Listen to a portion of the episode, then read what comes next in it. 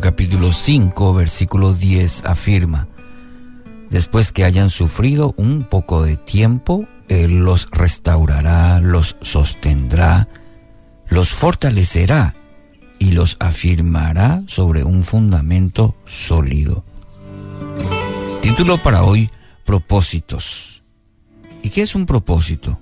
Una de las definiciones dice objetivo que se pretende alcanzar. Bueno, y de alguna manera todos tenemos un propósito, nos, nos ponemos un propósito, proponemos en la vida. Eh, así también Dios, nuestro Padre Celestial, tiene un propósito para nuestra vida.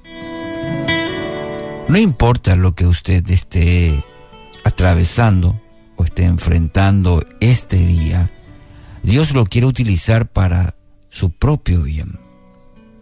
La vida de David puede ayudarnos a entender este principio espiritual.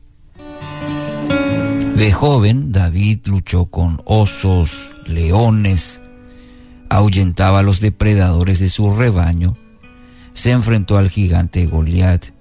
Dios estaba obrando en cada una de ellas siempre con un propósito.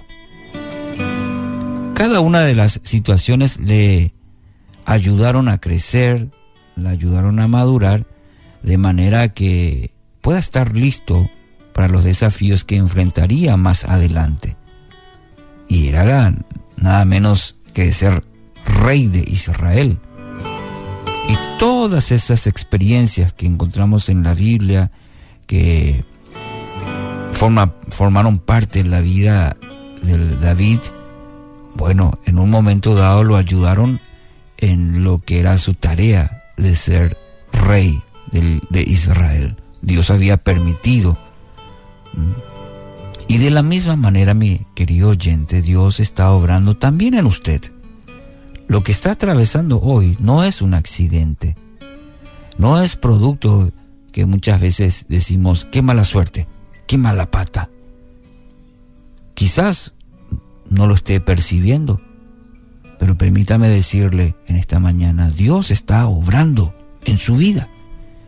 Dios está obrando en su vida mediante esa circunstancia. ¿Sabe para qué? Para fortalecerle, para animarle, para restaurarle. Sí, Dios la va, la está utilizando. Dios no se equivoca. Todo tiene un propósito. Si quizás ese pasaje muy conocido y que en ciertas eh, circunstancias no entendemos o inclusive no nos gusta, Todas las cosas ayudan a bien a los que aman al Señor. Todo va a obrar para su bien. Si usted es, ha permitido que el Señor sea Dios, Señor de su vida, entonces la palabra dice, para el Hijo de Dios, todas las cosas son para su bien. Ayudan, forman parte del plan de Dios, del propósito. Así que aliéntese en este día al saber que Dios está trabajando en su vida.